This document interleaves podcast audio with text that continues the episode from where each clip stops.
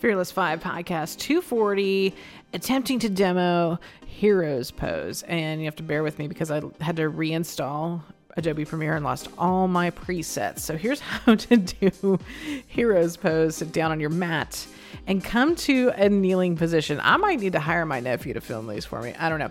You may need props like a blanket, a block, or a bolster. If you don't have these, just use what you have as a like a pillow or a towel. So you're going to kneel and make sure the tops of your feet are flat on your mat. And then slide your feet kind of towards the ed- uh, edges of your mat, but not all the way. So your feet are slightly more than hip width apart, but then you're going to breathe in.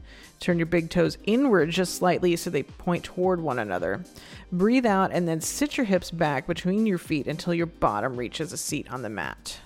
So, what you see me do in here is I kneel first and it's it's like your feet are flat on the mat you're in a kneeling position and then you're in this straight position right? So you can start on all fours and then you come to the straight position straight spine grab your block so that you can sit on it if you need to or throw a blanket back there or you might need two blocks. I like a block.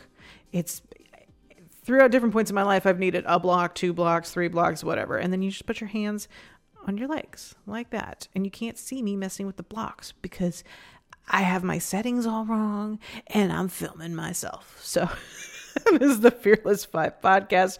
Now, don't do this pose, obviously, if you have knee problems and hip problems. Sometimes this is very hard to get in and out of if you don't have the strength in those knee, those hip muscles.